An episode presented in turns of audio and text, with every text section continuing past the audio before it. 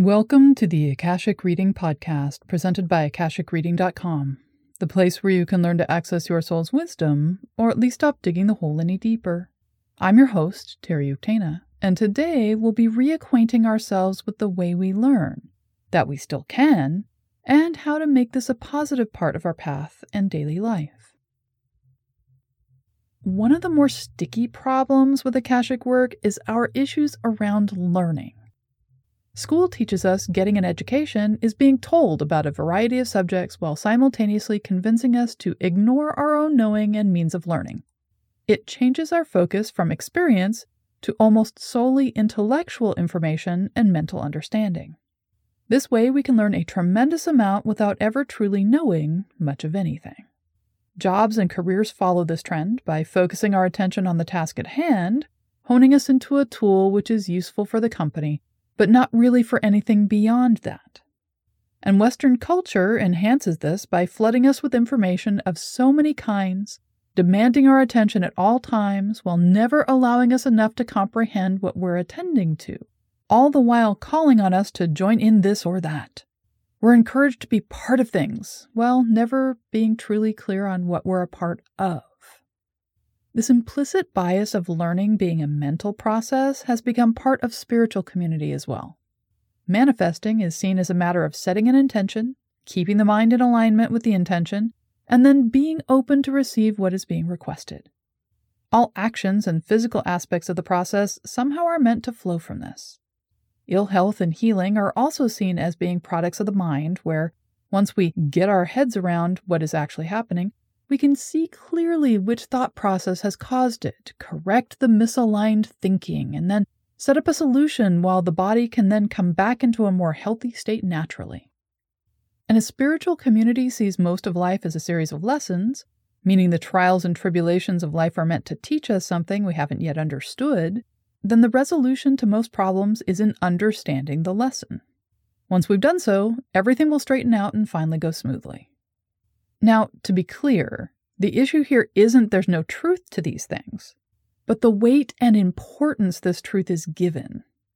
There are inherent problems in the absolutist concepts like never, always, everything, nothing, all of, everyone, and no one. They are, for a variety of reasons, excluding some things while overly identifying with others, and easily disproven by a whole host of exceptions which will disprove the statement. And having most things, including learning, be biased towards the mind and willpower in thought is as imbalanced as a cartoon where the body is tiny and the head is a huge floating parade balloon. But it's from this bias many people approach Akashic work that it's an intellectual enterprise, and once they have the answer they're looking for, no matter what the question, then everything will fall into place, the problem will be solved, and then they can continue on as they were, only better. When this doesn't happen, they become stuck and frustrated, or they can't seem to understand what's being presented to them no matter how they experience it, or they minimize the information into a soundbite, but then nothing changes or they simply cannot experience anything at all as it is presenting in what amounts to a foreign language, which they're unprepared to interpret. Looked at from a more balanced, less biased lens, the answer to the lessons we've come into this life to learn often aren't intellectual, they're experiential. But not everyone is here to learn lessons at all. Some come to practice and improve a skill or a way of being. Others are here to unfold new ways of being themselves, which they've never had the chance to manifest into the world. For each of these and more, intellectual learning is a part of, but not the solution to their path and the means to walk it successfully. Instead, the challenge is to become ever more fully themselves through experiential learning. I say challenge because at some point in our lives, people seem to become resistant to change and new experiential learning. I'm reminded of this when I mention I learned to do things with my left hand midway through my career in high tech. In my early 30s, I was working full time reverse engineering computer software, providing technical support for computers, and providing computer training while at the same time taking a degree in American Sign Language interpreting, then later being an interpreter for children in middle school. Because of all this, I overused my right arm entirely elbow, wrist, hand, and shoulder. I was told the only remedy was to stop the overuse and let it rest. I wasn't in a financial position where I could just quit my jobs in order to heal, so instead, I took on the task of figuring out what I could do with my other hand. I learned to handle cutlery, brush my teeth, and use a computer mouse all left handed. To the astonished bewilderment of my peers, I even switched the buttons on my mouse to have them make sense with the left hand left click rather than right click, and so on. I did so much of this, I eventually became ambidextrous and still am today. The response which I get from people to this information, which you may be having right now, is astonishment and then a shake of the head, which means not me. Each time I mention this, I can see them thinking through what it would take them to do such a thing and the rejection of it as too hard, too much, and not something they're willing to do because of all the negatives, including the inevitable uncomfortable feelings they'd experience. It's seemingly uncomfortable for most people to even contemplate.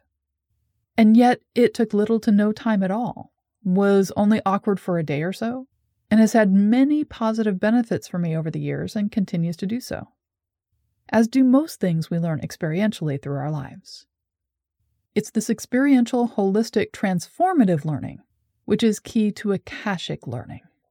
Luckily, we can remember what it means to learn in this holistic way since we spend most of our early childhood doing just that. We learn how to walk, hold a cup, hold a spoon, even use a fork without poking ourselves or anyone else in the eye. We learn how to brush our teeth, hold a pen, text, email, throw and kick a ball, run, tie our shoes, dig a hole, and climb a ladder. Later on, we learn how to drive a car, ride an escalator, swipe, slide, or tap a credit card, and take selfies without endangering ourselves and others. All of these things we learn even though they can be difficult, complicated, and or come with a host of spoken and unspoken rules. We may come to them easily or have to put in maximum effort, but we achieve them, which means there's plenty more we're capable of doing. So the issue is not can I, but how. And the key is positive reinforcement.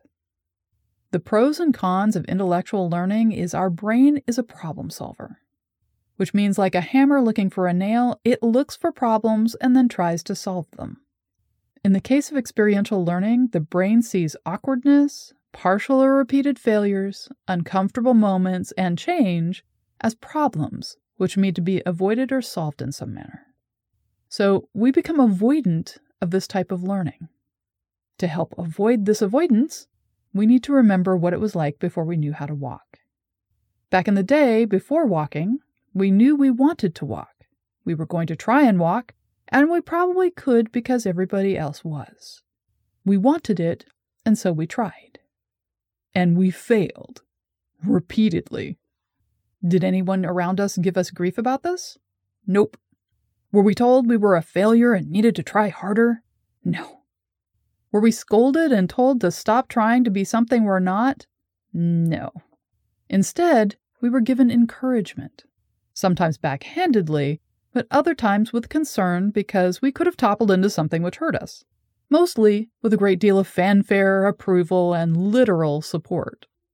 As a side note, I love the expressions on the faces of tiny babies where an adult is holding them up in a standing position and then giving them all kinds of praise and attention and applause.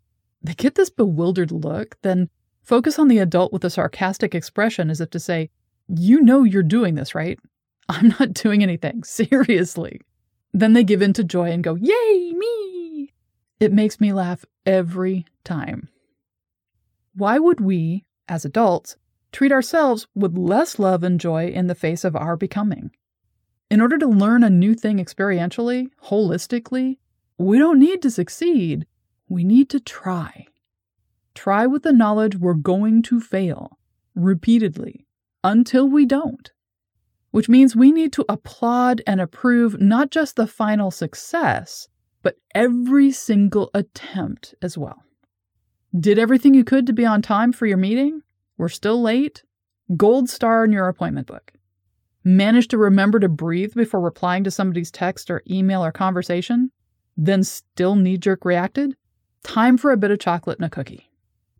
Said no when you meant no? Then had a panic attack and decided you were a horrible person? Then you get your favorite meal delivered while you relax in your favorite jammies. And approval should not be some long term carrot, no matter what corporations or educational organizations may wish us to believe. Approval is something we need to have in the moment. It needs to be physical, visceral, pleasant, and leave a warm glow for a bit afterwards. Like with a baby or a pet, it needs to be associated with the activity, make us feel good by setting off endorphins in our body, and give us the desire to keep going regardless of what our brain labels as an insurmountable problem. So then comes the question but what if I'm too old to learn? To which I say, there is no such thing. Life is an experiential event. Our bodies don't stop learning, becoming, and adapting no matter how old we get. People start bodybuilding in their 60s and win competitions. Women have taken up sports as a midlife crisis and found it was their calling all along, despite hip replacements, arthritis, thyroid issues, and so on.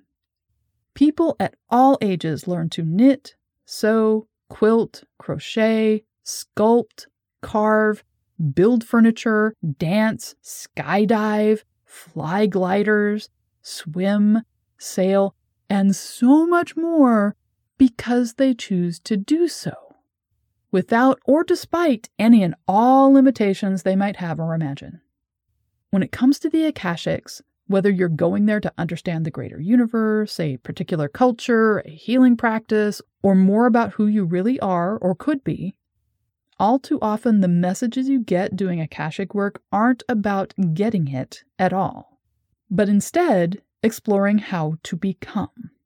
From the macro to the micro, we're offered a solution to our struggles and stuckness through being more of who we truly are in our physical lives. And we wouldn't be offered this wisdom if we were incapable of using it or going to be punished for trying. So go ahead. Give that new thing a try. Do something the awkward and uncomfortable way which you know is the solution. Then approve the heck out of your awkward and uncomfortable first try. If nothing else, you'll have learned how to be good to yourself. And that's all the time we have this week. If you're interested in knowing more, check out my website, akashicreading.com.